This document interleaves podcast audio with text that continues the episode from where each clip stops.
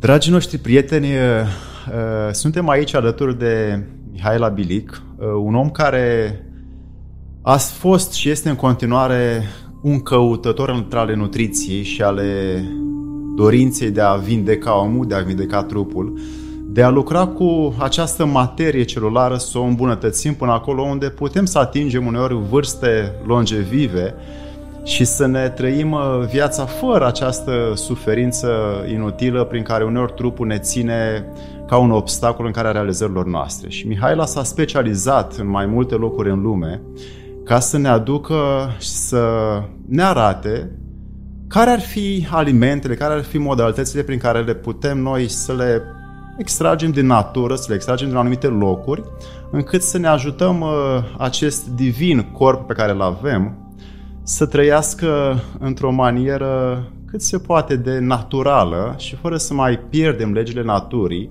fără să mai pierdem din această stare pe care o avem de bine, de fericire interioară, de conectare cu noi înșine, pentru că atunci cu toții știm când suntem într-o stare fizică uneori deplorabilă, ne este greu să ne manifestăm, avem mai puține rezultate în familie, la job și în alte medii sociale și ne scade energia pentru că trupul fizic nu are suficient de mult carburant ca să poată să susțină obiectivele noastre. Mihaela s-a specializat foarte mult și în psihonutriție și a căutat să vadă care sunt efectele mâncărurilor în comportamentul nostru, în deciziile noastre, în logica noastră, în raționamentul acesta care ar trebui să fie unul foarte curajos și adevărat între ale originalității umane. Și din ce o văd pe Mihaela, este un om original, este un om care în continuu studiază, verifică, practică și a ajuns să fie unul dintre cei mai cunoscuți oameni de nutriție din această frumoasă țară în care trăim.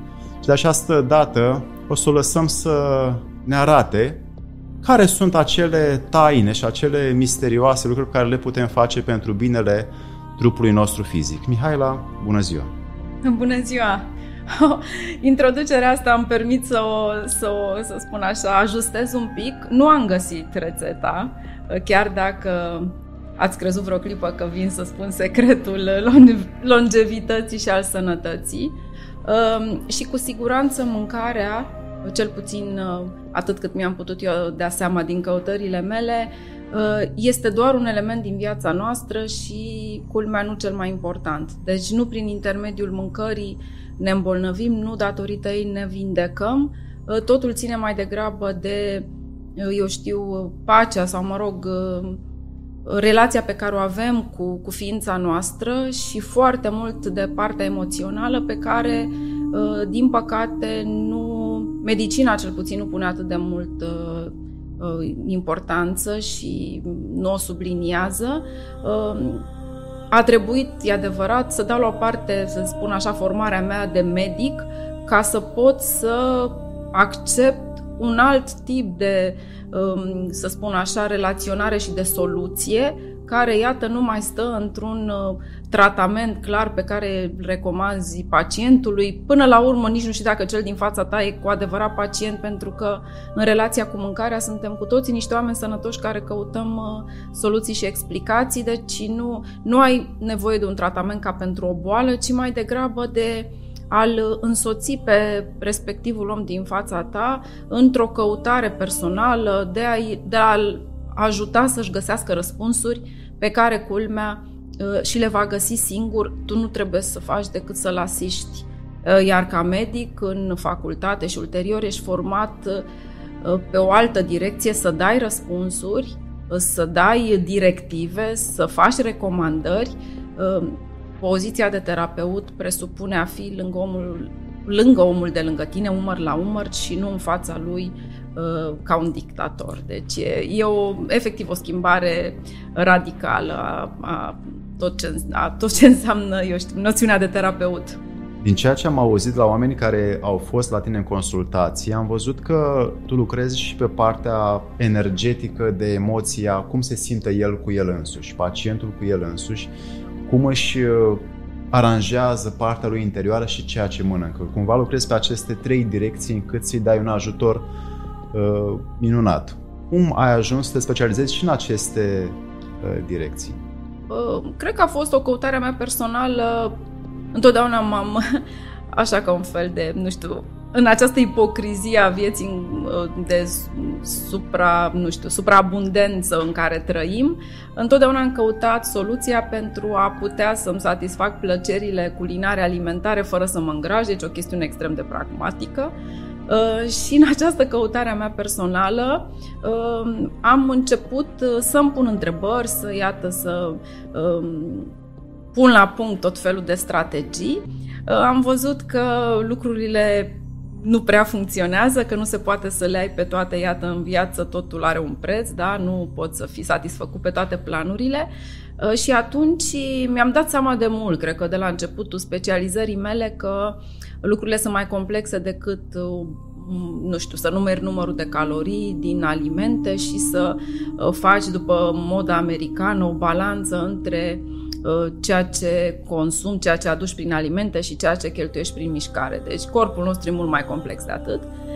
Și atunci m-am îndreptat spre școala anglosaxonă, care mie mi se pare și America și Anglia au cu totul altă, nu știu, concepție despre mâncare și, din păcate, rezultatele pe pielea lor și ce vedem în rândul populației sunt dezastruoase. Deci acolo este un fel de așa nu.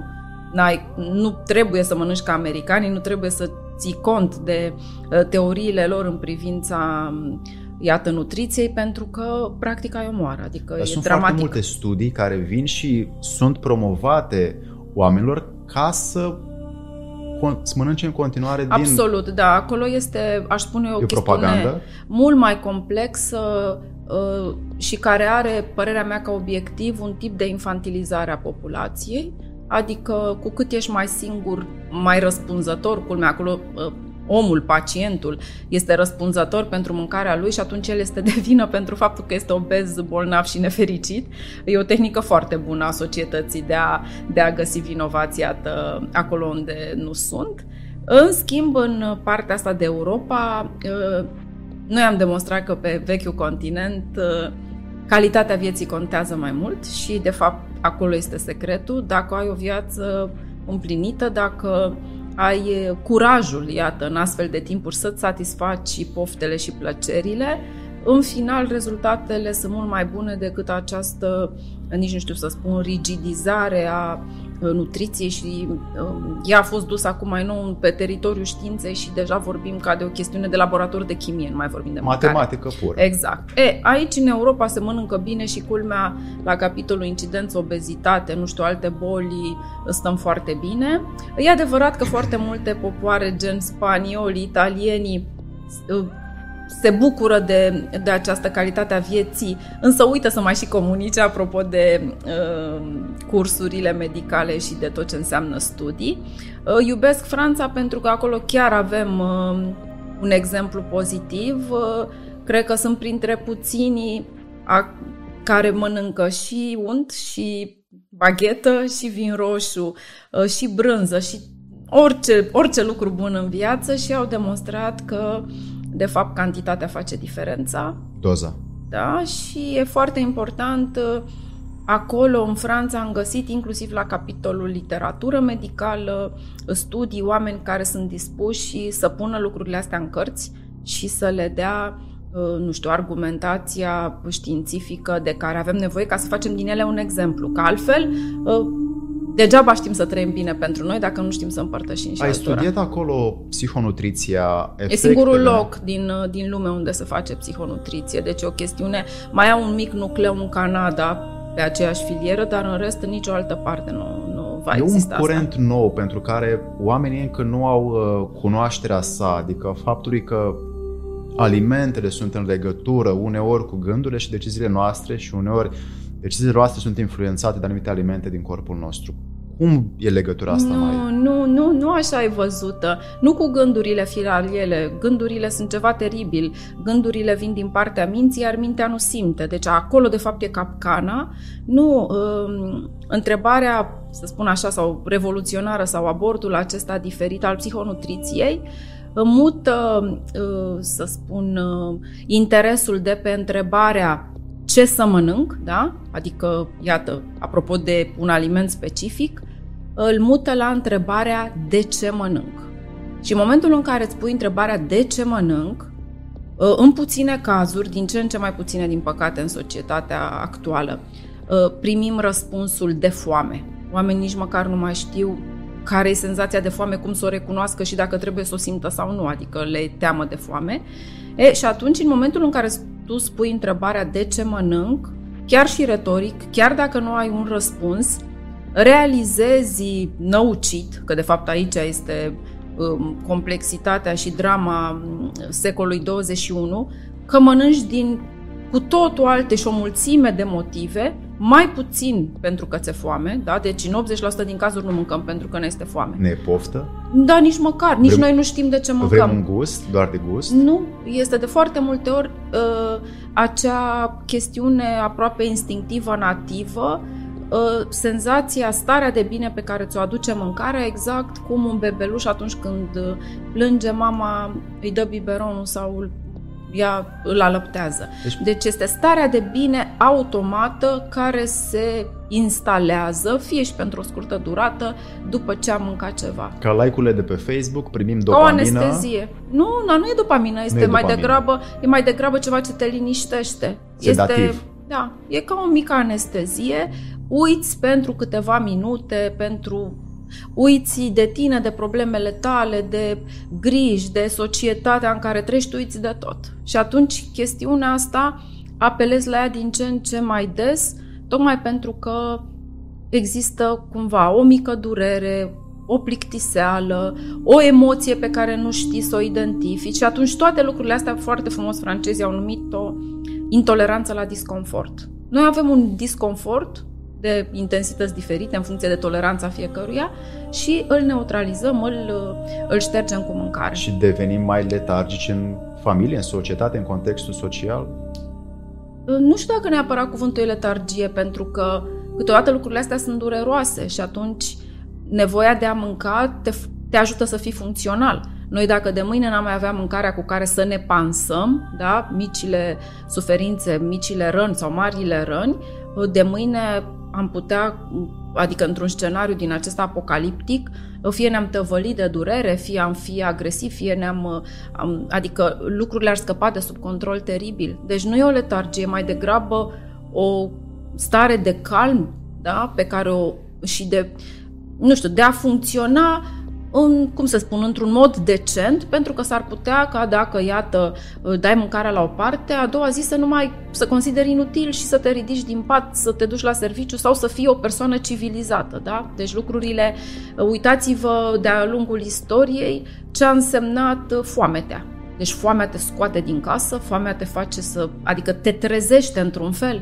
care nu este comod pentru societate, da? Deci a nu fi satisfăcut și anesteziat cu mâncare ridică probleme și societății și individului. Așa că letargia asta, că putem să o numim letargie, dar mai degrabă starea asta de calm aparent, trebuie susținută și întreținută cu mâncare, iar asta vedem la americani. Deci acolo ei sunt, părerea mea, spălați pe creier, efectiv infantilizați, li se dă de mâncare cu găleata și atunci toată lumea tace și respectă. Nici eu nu știu exact ce respectă, dar e teribilă societatea aia. Acum, în America, le se dă mâncare gratis. Ah, și mai bine, iată. Și apoi sunt certați că sunt obezi. Le se dă mâncare gratis ca oamenii să nu mai facă efortul, să ducă să aibă un job ca să plătească bani pentru mâncare. Teribil, teribil. Deci nu... Adică urmează vremuri ciudate. Da. Mihaela, pentru că ai fost foarte implicată în aceste lucruri nutriționale, care este legătura între comportamentul nostru, dacă există vreuna, dacă tu ai perceput sau ai extras vreuna din ceea ce ai studiat, între comportamentul nostru emoțional sau psihic cu baza alimentară? Sau sunt lucruri diferite? Nu înțeleg, adică legătură la ce? Exemplu. Deciziile noastre emoționale sau deciziile noastre raționale. De exemplu, dacă mănânc astăzi o ciocolată, Da. Am diseară mai mult curaj să sun la acea fată, să o invit în oraș, că am mai multă energie să fac asta? Nu, deci aia trece cu vin. Un pahar de alcool. Un pahar de alcool te face mai curajos. Nu, mâncarea mai degrabă nu ajunge la tipul ăsta. Întotdeauna am spus și am recunoscut, un pahar de alcool are efect anxiolitic incontestabil și la raportul preț caloric efect este mult mai eficient decât mâncarea. Deci mâncarea nu reușește să ne ia inhibițiile și nici anxietățile decât foarte puțin, nu știu, o chestiune de câteva minute, că imediat vine apoi vina că am mâncat și ne-am îngrășat.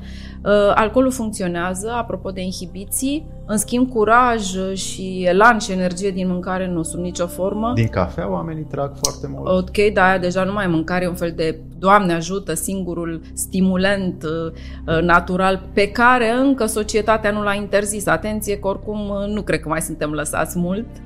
Iată, nicotina ne-a fost interzisă. În orice lucru există și bune și rele. Cu siguranță, de-a lungul istoriei omenirii, aceste frunze de tutun au existat pentru că ele aduceau un tip de amorțire a minții de care avem nevoie și alcoolul face tipul ăsta de amorțire. În schimb, la mâncare, iată, lucrurile sunt mult mai simple și mai, nu știu să spun așa, scolastice. Avem nevoie de făinoase când facem un efort intens, da? Deci un alergător, un sportiv știe că pentru un maraton trebuie să mănânce, nu știu, o porție de paste sau de orez înainte. Avem nevoie de zahăr în momentul în care suntem agitați și nu mai putem adormi și atunci știi că, eu știu, o gustare care să fie făinos cu zahăr te ajută la asta, dar efectele sau, mă rog, beneficiile din mâncare sunt departe de a fi spectaculoase. Nu știu, sau mă rog, poate există, dar nu sunt pusă eu la curent cu aceste, eu știu, modelări ale caracterului și deciziilor noastre pe baza meniului pe care l-am avut în ziua respectivă.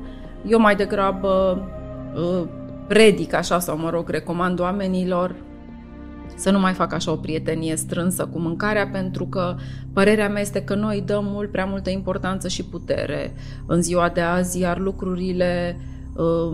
Adică mâncarea niciodată nu o să ne ia în stăpânire. Sunt persoane care zic, vai, dar nu pot rezista, simt că corpul meu cere și eu n-am nicio putere, n-am opune la asta. Este doar un fel de drama queen, o manipulare a minții noastre, care în momentul în care ea își propune să își facă, iată, plăcerile și poftele cu un anumit aliment, ne păcălește și ne face un scenariu în care noi să credem că, vezi, Doamne, corpul e de vină, când de fapt sunt doar poftele minții absolut haotice și greu de stăpânit. Deci mintea este dușmanul nostru și faptul că avem prea multă minte, iată, ne face să fim cea mai evoluată specie, dar în același timp ne trage în aceste povești pe care noi ajungem să le credem și să ignorăm realitatea,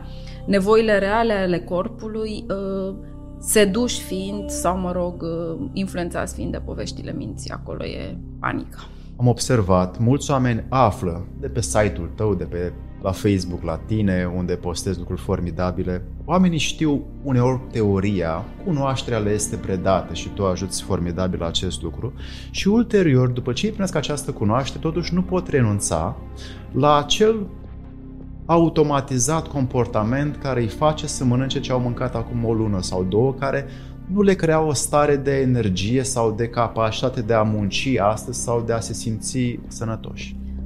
Aici lucrurile ar fi atât de simplu dacă doar așa aflându-le le-am putea pune în practică. Este mult mai complex și nu neapărat că nu știm ce ne face bine. E un fel de... apropo de infantilizarea de care vorbeam la americani, noi nu suntem dispuși, ca să folosesc așa un cuvânt blând, în fiecare zi să avem grijă de noi și de binele nostru. Să renunțăm la obiceiurile vechi.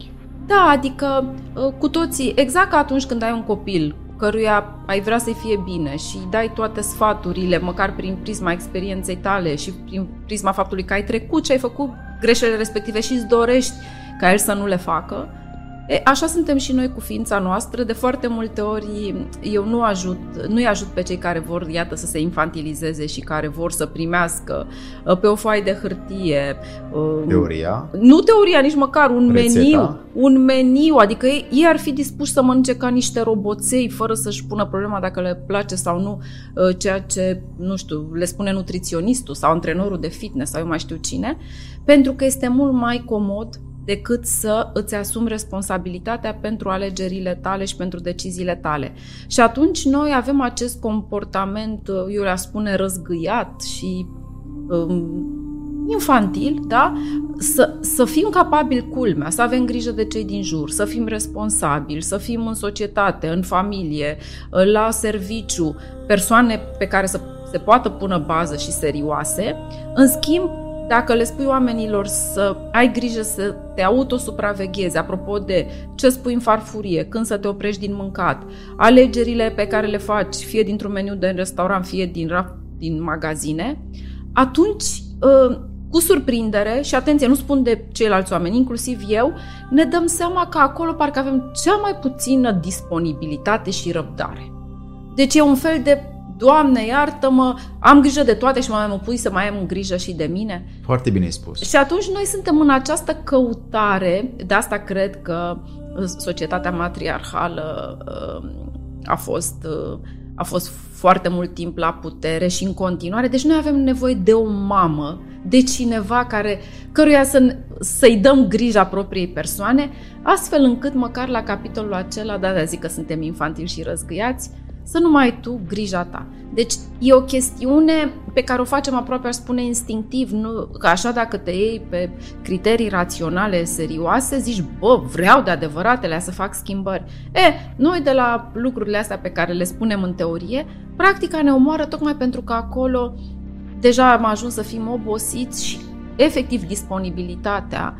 De asta și admir pe cei care chiar sunt așa determinați și voluntari, de a te pune pe tine, într-un fel egoist, aș putea spune, pe primul loc și a avea grijă ca deciziile pe care le iei, să spun, obiceiurile pe care le ai, să fie în beneficiul tău.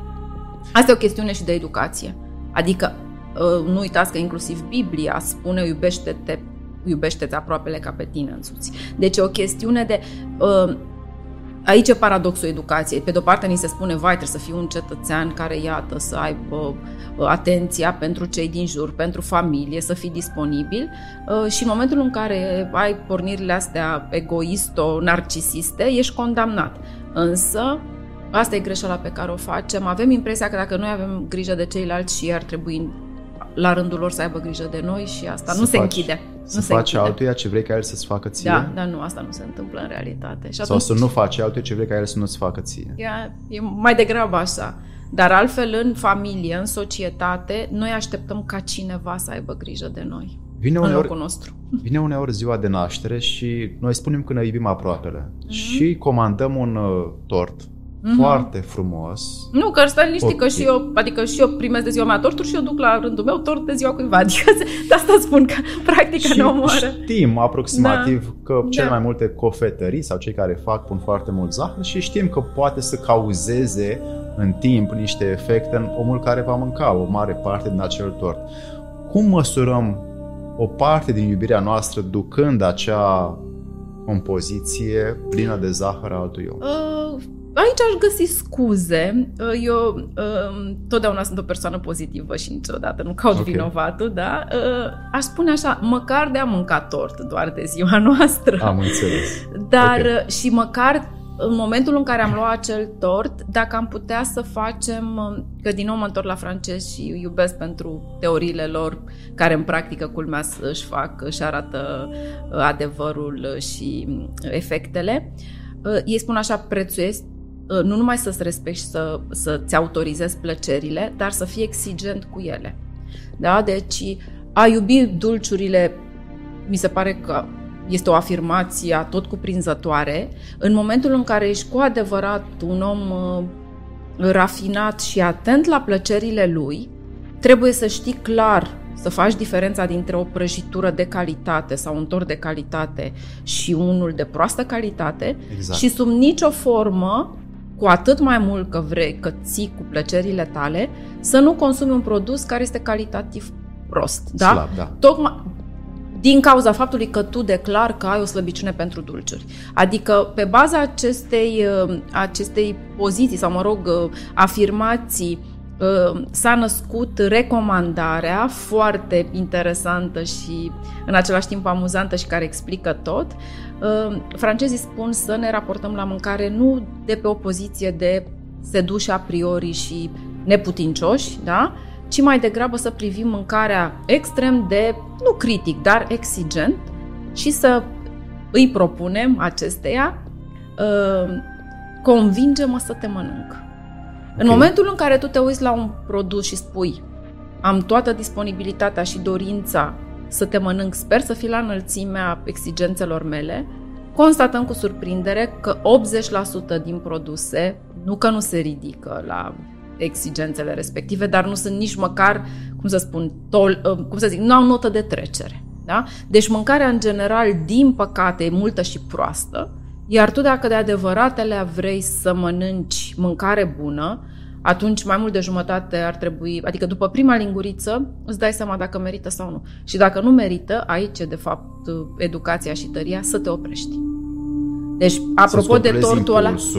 Da, nu, că este o chestiune, adică mintea ta zice, vai, trebuie să fie delicios. Să decizi, așa. În momentul în care ai gustat și ai mâncat de adevăratele cu simțurile, după prima înghițitură știi dacă produsul ăla e bun sau nu, poți să te duci chiar, iată, că tot vorbeam de torturi, poți să ai o cofetărie a ta în care să știi că sunt de calitate, să iei un produs pe care presupui că e la același standard pe care îl știai și în ziua respectivă să fie nereușit, se întâmplă pentru că lucrurile astea sunt atât de mulți factori care, adică ingredientele pot să fie, nu tocmai în ziua aia de calitate, cel care a gătit să nu fi fost în cea mai bună formă și atunci mie mi se întâmplă foarte des, mă duc la cutare restaurant care, un cheesecake care îmi place, mă duc în Piața Amzei, acolo în Piața Amzei n-am nicio la bodega lui Nea Mihai unde mi-au merdenele, decât dacă nu e caldă. Dacă nu e caldă îmi și spune, n-am cum să vă dau că nu e caldă și atunci n-are sens să o mănânc când știu că nu este în deplinătatea, forței, nutriției sale. Da. Dar nu e o nutriție, este o experiență. Mâncarea nu ține doar de nutrienții pe care ingerăm. Este o experiență legată de simțuri și, din păcate, aceste simțuri 5 pe care le avem, că doar atâta știe anatomia că avem, dacă nu sunt satisfăcute, ele vor rămâne într-o chestiune de căutare și de dorință continuă, nici ele nu știu ce. Din păcate, iată, spuneam apropo de educație, nu suntem încurajați să ne găsim stimul pentru simțuri, da? Să ne găsim lucruri care să ne bucure, să ne înfioare, să ne entuziasmeze, să ne facă să trăim, da? Și atunci animalul, că nu pot să-i mai numesc omul secolului 21, ajunge din păcate amărâtul să-și satisfacă simțurile exclusiv prin intermediul mâncării. Și de asta mâncăm excesiv de mult față de nevoile noastre, pentru că noi avem nevoie de tandrețe, afecțiune, emoție, pasiune, surprize, o mulțime de nevoi pe care nici măcar nu știm să le identificăm, pe care nu știm să le satisfacem și atunci corpul nostru, simțurile noastre, când intră în contact cu mâncare, e singurul moment în care ele se bucură. Și se bucură și tu le mai dai un pic că nu știi, exact ca la un analfabet, da?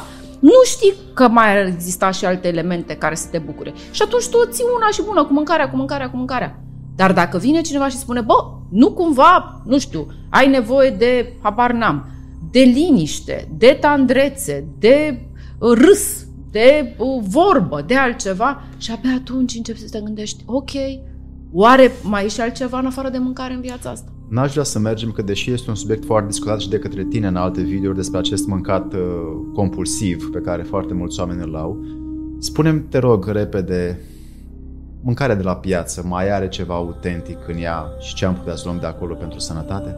Categoric, bineînțeles că da. Ridiche neagră, orice borș, e la piață, deci orice mâncare gătită este... Oricum, eu totdeauna spun mâncare gătită mai degrabă decât mâncare ambalată.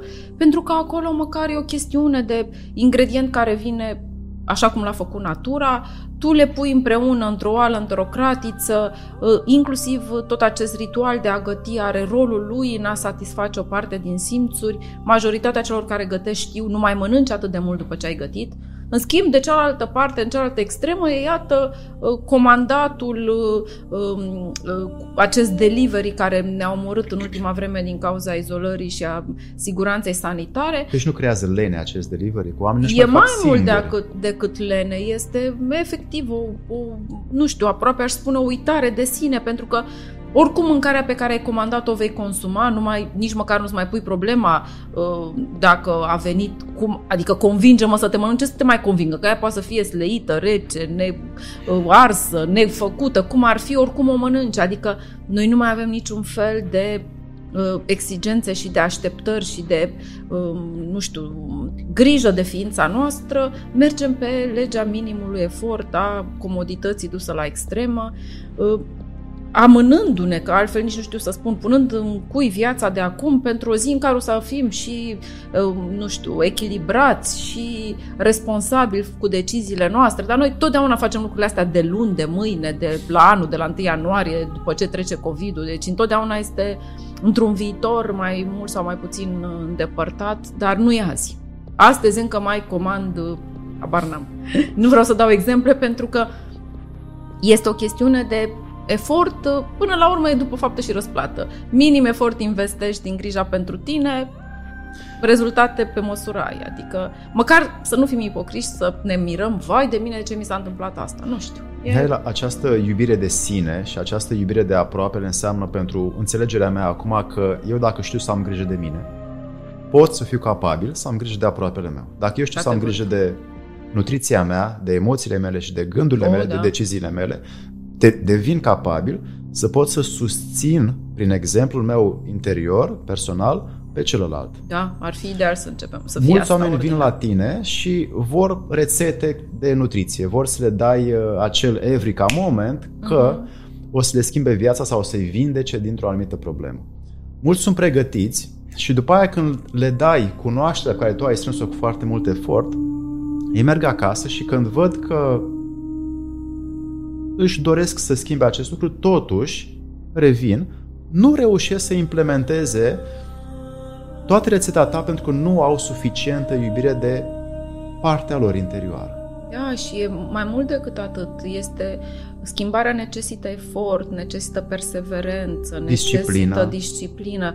Este atât de greu și când oamenii fac schimbările astea? Doar când îi doare, doar la suferință? Doar în momentul în care lucrurile sunt dramatice, pentru că abia atunci nu mai este pe vorbă bună, e cu pedeapsă. Iar aici putem deschide și întreaga... Și boala e pedeapsă? Da, este tot ce înseamnă motivațional. Da? Deci noi suntem și până la urmă e firesc să acceptăm că suntem oameni și suntem departe de a fi perfecți sau eu știu, nici nu știu cum să spun termenul, adică noi suntem făcuți să fim lacomi, pofticioși, mâncăcioși, leneși, deci astea țin de firea noastră.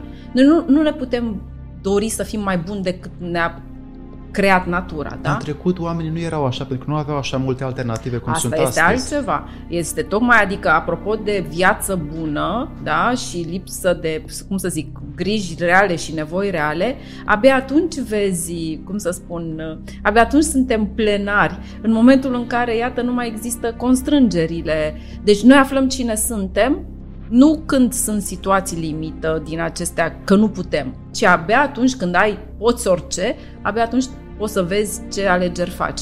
Și atunci, în contextul ăsta, întotdeauna amânăm această, iată, dorință de mai bine, dar pentru că știm instinctiv, sau undeva în instinctul nostru, chestiunea asta, cuvinte precum sănătatea, eu mai știu ce alte pericole care sunt, în principiu, doar teoretice, da? Ca un fel de amenințare din a fi cu minte că te mănâncă bau-bau, nu le luăm în seamă decât în momentul în care de adevăratelea se întâmplă o problemă. Deci abia atunci suntem treziți din starea noastră de bine și, bineînțeles, conștiința noastră se activează și spune ce aș putea să fac și eu, iată, adică o luăm ca pe un fel de pedeapsă și abia atunci Pe negativ, se construiește un tip de motivație care te determină sau te ajută să ieși, să faci o schimbare, pentru că altfel schimbarea, așa, fără un motiv pertinent, este extrem de grea, tocmai pentru că reprezintă o ieșire din zona de confort. Deci confortul pentru noi este mai important decât, iată, lucrurile aspiraționale, sănătate, bine, nu știu, viață lungă, da? Și atunci omului respectiv, ca să-l scoți din zona de confort, trebuie să-i dai două motive. Fie pe pozitiv, un premiu, da? Inclusiv asta eu îndemn pe cei cu care stau de vorbă să-și găsească motivaționalul ăsta. Ce-mi dai dacă slăbesc? Deci suntem dispuși la orice efort în momentul în care există o recompensă și lucrul ăsta trebuie să-l ținem cont de el, că asta e firea omului, da? Deci fie trebuie să existe o recompensă, fie o pedeapsă. Da? Deci ori pe pozitiv și atunci, da, nu, decizia poți să o iei, atunci pune în practică, da? Și atunci, în momentul în care tu găsești la ce anume ești mai sensibil, da?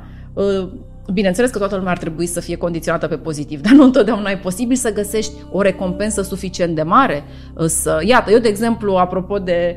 Este incredibil că și chiar dacă am dorința să împărtășesc cu oamenilor confortul și lenea, da, dacă vrem să numim confort sau ascundem așa, eu, de exemplu, foarte mulți ani am avut Instagram, nici nu știam ce aș putea posta pe Instagram, așa. Da? Și a fost vorba de un pariu, pe o sumă fabulos de mare, a fost vorba de un pariu că aș putea să ajung la 100.000 de urmăritori pe Instagram dacă postez 100 de zile în mod constant, în fiecare zi. Pentru mine a fost un efort năucitor.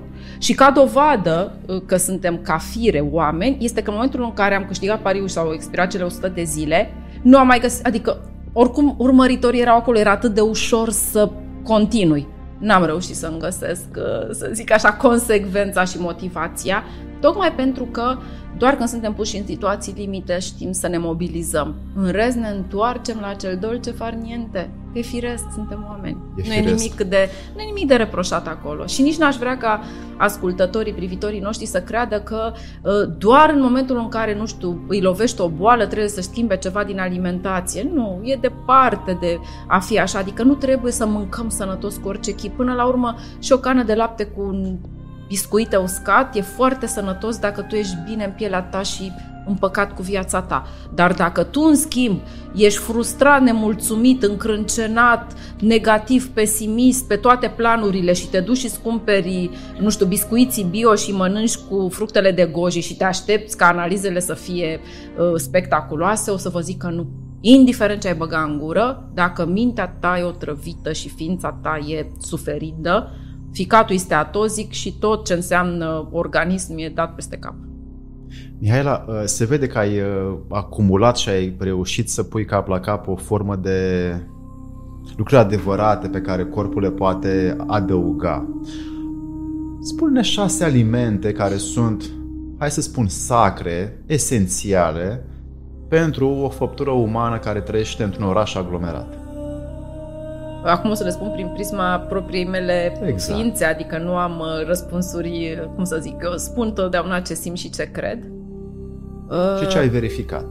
Da, pe mine. Sigur. Adică e o chestiune, întotdeauna primim de la univers, de la tot ce înseamnă, nu știu, mediul din jur, argumentele și informațiile pe care le cerem. Adică eu întotdeauna le spun celor care sunt indignați și nevrotici aproape, că ia uite ce de lucruri toxice și negative se spun despre mâncare, eu le spun, e ceva din voi care atrage, da, pe legile atracției, care atrage informațiile alea negative, da? Eu, de exemplu, sunt o persoană care iubește laptele, sunt fanatică cu laptele, da? Okay. Deci eu nu pot să beau apă, beau lapte în loc de apă.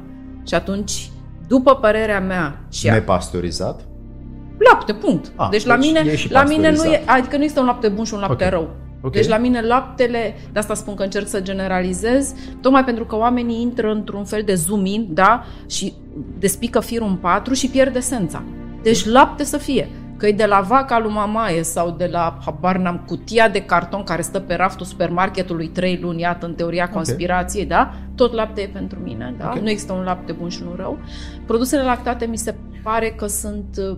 efectiv, adică cred că cu pâine și lapte sau iată pâine și brânză aș putea trăi o viață întreagă. Nimic rău nu poate să vină de acolo și este un aliment atât de banal încât nu-mi vine să cred cum de românilor în prezent le e frică de el sau și mai grav au nevoie de argumente să consume din nou produse lactate. Deci asta pentru mine este nocitor. Adică laptele și produsele lactate n-ar trebui să lipsească, nu o dată în zi, trebuie să fie... Acum eram fericită că am văzut știre la francez, pe France 24, am văzut știre că în perioada pandemiei consumul de produse lactate în Franța a crescut cu 10%. Și am zis, firați voi să fiți, după ce consumați mult, tot voi a știut ce e mai sănătos. Da. Apoi, din punct de vedere... ce ar fi laptele 1? Da, obligatoriu. Oul este din nou, este și el, un aliment miraculos. Deci aproape că nu-mi vine să cred cum a putut pune natura într-un ou atâta de micuț. E o esență de nutrienți, nu există nutrienți. Prăjit, fiert. Bine, ca să fie cel mai ușor de digerat, fiert cleios. Fiert cleios, adică da. Mai puțin tare. Adică gălbenușul moale și albușul întărit. Așa este cel mai sănătos de consumat, okay. Dar oul în sine nimic nu depășește calitatea nutrienților din ou. Deci acolo nici măcar nu trebuie să știi, mănânci ou și gata, ești asigurat. Apoi la capitolul zarzavaturi și legume aici... aș spune cu cât mai multe, cu atât mai bine, dar ca și exemplu sau fel de mâncare le-aș spune românilor să nu uite de ciorbă. Deci mie mi se pare că ciorba e de la Dumnezeu. E adevărat că e o mâncare de săraci, pentru că e clar bunicii noștri sau, mă rog, generațiile dinainte și se mai vede chiar și în filmele care sunt din alte secole, când oamenii nu aveau mâncare, dar nu e că erau ei, mâncau rațional pentru că erau nutriționiști, atunci nu aveau ce să mănânce, punct. Apropo de istorie, primele restaurante au apărut la Paris, se numeau ciorbării și se putea mânca numai ciorbă, exclusiv, și erau, efectiv, au fost inventate pentru oamenii care munceau fizic foarte greu și atunci la prânz aveau nevoie de o farfurie de mâncare să se restaureze, da? Să-și recapete forțele, însă ce să le dai atâtor oameni să mănânce dacă nu o zeamă caldă, da? Deci ciorba e ceva ce... nu știu, hrănește într-un fel corpul, călduță, rece, cum o fi ea, cu carne, fără carne. Important este că aduce împreună alimente din mai multe grupe. Fiartă la foc mare, rapid, sau fiartă la foc mic și pe termen lung? Nu, deci e... Adică eu nu intru în amănunte de asta. Okay. M-aș bucura ca românii să mănânce ciorbă, punct. Okay. Că e făcută de ei, că e făcută de ciorbăria din colț, okay. Că e pasteurizată și luată, iată, dintr-o cutie de carton, supă cremă de okay. ciuperci sau de dovleac. Noi pierdem esența și în căutarea acestui aliment perfect ne trezim, iată, că mâncăm fast food și ambalate, că așteptăm ziua aia în care o să mâncăm perfect. Lucrurile astea, schimbările mici, nici nu știu cum să zic, iată, sunt persoane care spun, am reușit să slăbesc, culmea, și să-mi găsesc un echilibru alimentar în momentul în care am hotărât că voi mânca doar mâncare gătită de mine în casă. Mi se pare o decizie, cum să zic, genială și salvatoare, decât să spui de mâine mănânc numai bio, de mâine mănânc necrud, negătit. Deci chestiunea asta te protejează și scoate din obicei, adică schimbă efectiv viața. Inclusiv obiceiurile de cumpărături, totul se schimbă. Când hotărăști că de astăzi, bă, pun eu acolo în oală ce pun și mănânc doar mâncare gătită. Și intervine timpul pe care oamenii spun, da, eu nu am timp să gătesc. Absolut, da. Și mai bine dau niște bani și exact. Comand și da, vine mâncarea... Și face cineva, iar ne întoarcem la discuția inițială, are cineva grijă de mine mai bine decât aș avea eu. Exact. Ei bine, dragii mei, în societatea secolului 21 n-are nimeni grijă mai bine decât voi. Societatea noastră este una de consum, care are nevoie de consumatori oricum mai fie, și cu cât sunt mai bolnavi și mai grași, cu atât mai bine pentru societate. Cu atât mai mult consumă. Da. Deci niciodată interesul tău personal nu o să corespundă cu interesul societății. Niciodată. Adică măcar din iluzia asta trebuie să ne trezim. Da? Adevărat deci... și drept punctul tău de vedere. Mulțumesc foarte mult pentru el. Te rog, spune-mi încă 3 lucruri. Deci ai spus laptele, ai spus... ciorba și oul. Ciorba și oul. Păi dacă mai spun 3, nici mai, adică deja ne îngrășăm. Lucruri care putem să le aducem în... Eu fană, carne de porc. Deci dacă cineva îndrăznește... Care parte a corpului? Deci, acum depinde, știi, cum îți permite silueta, știi? Asta. Adică asta aș zice ca într-o scrisoare pierdută după buget cu anefănică, da? Adică suntem... Dacă îți permite silueta, organele sunt slăninuță. Foarte ieftine. Da, dar orice de la porc e bun. Untură eu dau 2 lei pe... Absolut. Și cartofii prăjiți în untură sunt Dumnezeu, da? Deci carnea de porc, de la slăninuță până la mușchiuleț, bineînțeles, când mai împănată e mai gustoasă. Și aici, dacă tot deschidem subiectul grăsimilor, din nou... O chestie iarăși de ipocrizie, sper ca toate mamele să înceteze să creadă că din legume cresc copii. Noi creștem din grăsime și din făinoase, da? Deci un copil sănătos, instinctiv, o să aleargă cartoful prăjit, nu spanacul. Da? Deci ăla e un copil sănătos. Să creadă mama respectivă că, vai de mine, copilul meu e defect, nu iubește în mod spontan frunzele verzi. E normal că nu e puiul vacii să iubească frunzele verzi. Ce să zic, untul iarăși este de la Dumnezeu, dar mă întorc la lapte, deci untul pe pâine cu sare, aș spune că e o chestiune de care sare? Nu, orice, din salina de la Slănic. Așa, mulțumesc. Am luat 100 de kilograme de sare, da, când am fost ultima oară la Târgu Ocna. Din salina de la Slănic sau Târgu Ocna, da, exact. Sare românească, că doar nu o să luăm sare din Himalaya, dă fițe că n-avem pe ce să dăm banii.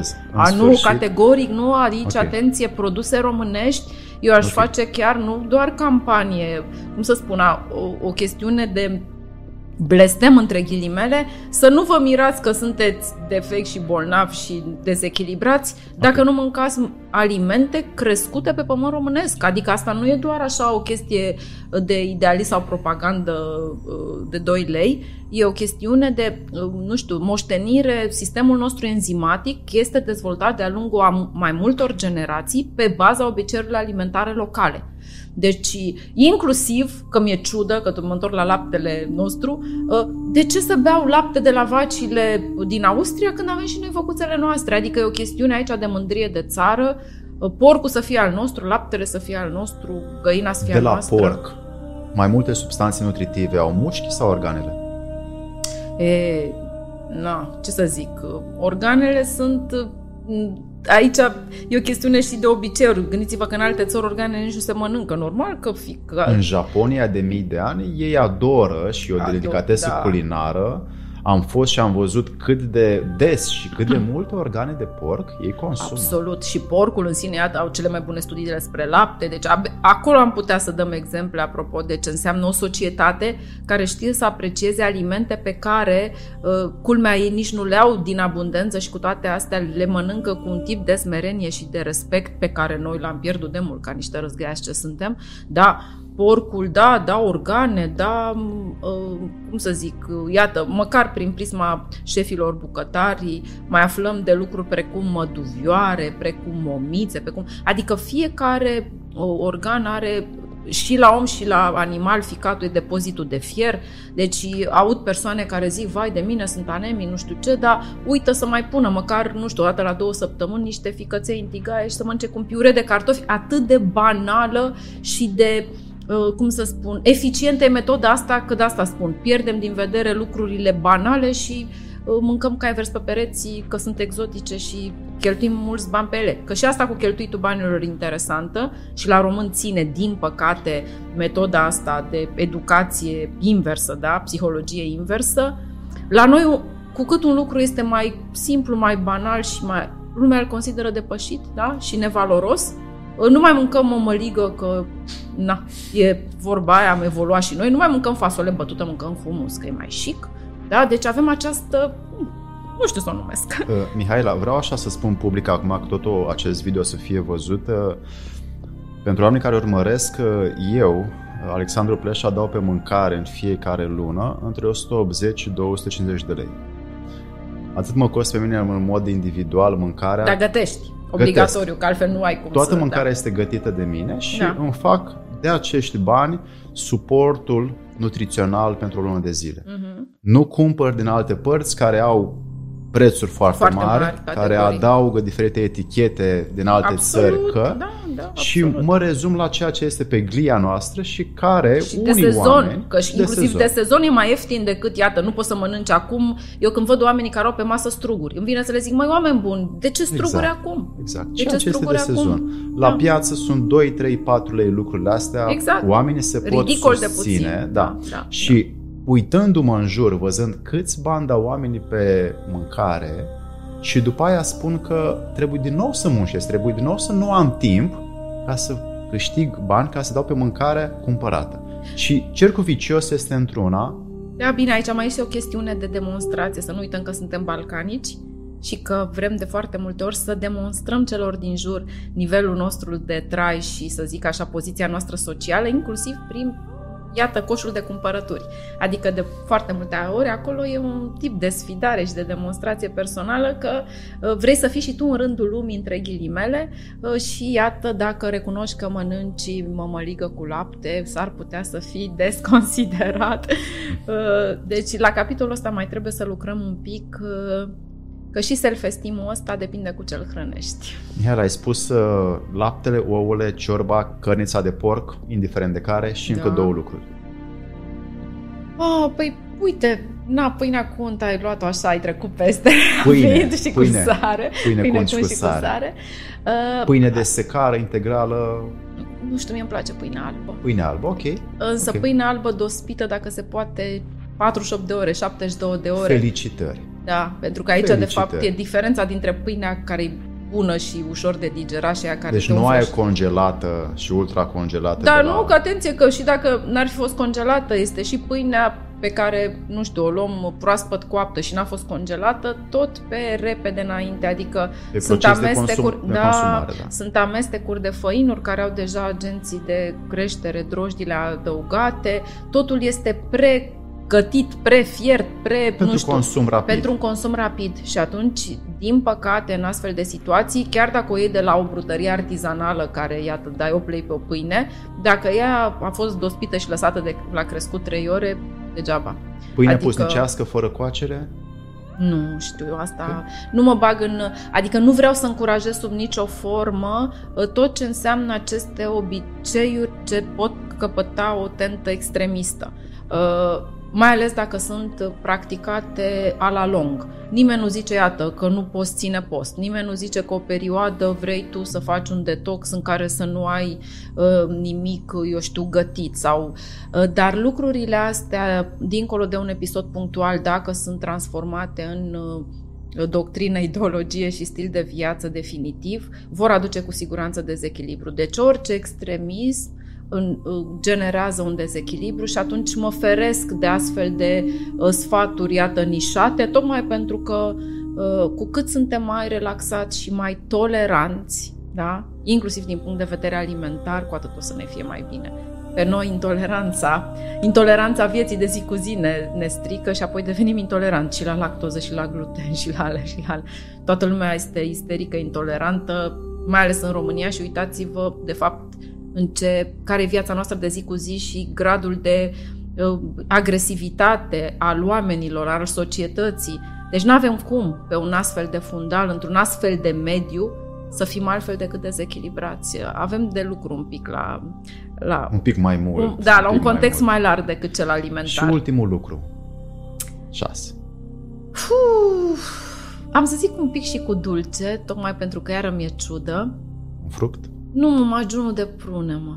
Deci magiun de prune. Exact. Deci acum sunt într-un fel de nostalgie, nu mai zic orez cu lapte, chiar o să mă certe lumea că totul e cu lapte la mine, dar magiunul cu prune, nu știu, am descoperit brusc anul ăsta, cred că n-am mâncat ani de zile, acum 2 veri s-au făcut foarte multe prune, prunele de la bunica mea, prunii s-au rupt de atâta prune, anul trecut n-a mai fost niciuna, și atunci a făcut mama magiun de prune cât cred că mi ajunge 2 ani, la fiecare linguriță, da, la fiecare linguriță pe care o gust, am o chestiune, nu știu, efectiv e mai mult decât gustul, e o emoție. Când mai vii, aduci unul. Da? Deci vezi că am făcut pofta, tocmai pentru că este un produs care se face din prune fără adaos de zahăr, este atât de banal, tocmai că sunt niște prune care altfel calitativ ele nu sunt nici fățoase, nici arătoase, însă acolo parcă ai și un pic de gust de sâmbrec, tocmai că se fierbe așa liniștit, bunica țin minte că fierbea la el mai mult de o zi până scădea, exact. Da? Ca să trebuiască să fie viscos.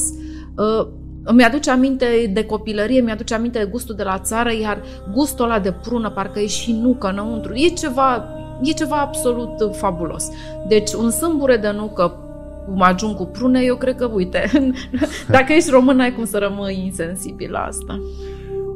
Mihaela, am putea să cuprindem această parte nutrițională în foarte multe emisiuni, însă doar pentru că ne-am rezumat la aceasta acum, cred că este suficient pentru oameni să primească ceea ce ai strâns tu și ai extras din cunoașterea reală a lumii, nu doar cea promovată, și se vede că ți-ai făcut foarte bine temele pentru viața ta însăți, pentru ceea ce ai tu înăuntrul tău și ai integritate, aducând nutriția, emoția și mintea să cumva să fie într-o rezonanță, într-o vibrație înăuntru omului, încât fiecare să poată să-și ducă existența spre un trai fericit și sănătos. Și îți mulțumim foarte mult pentru efortul tău că ai fost aici. Mai departe, te rog, când mai simți nevoia și mai ai acele toane bune, ajută-ne și mai dă-ne din cunoașterea pe care tu ai strâns-o, pentru că vrem să mai aflăm și oamenii care știu că se uită la acest video vor să afle.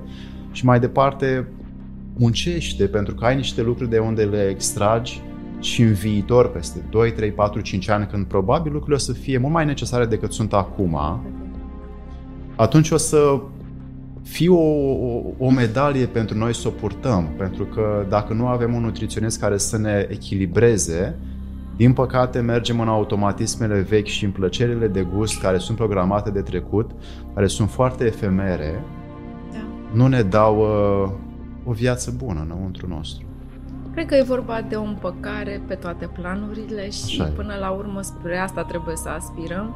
Cuvântul fericire e prea mult, dar de o împăcare, eu cred că, de fapt, atunci când te împaci cu tine, se liniștește totul și e un bine care îl simți în tine și apoi îl dai și celor din jur. Avem nevoie să fim împăcați și toleranți. Să fim împăcați și toleranți. Mulțumim foarte mult, Mihaela, pentru ceea ce ne-ai dat. Cu drag!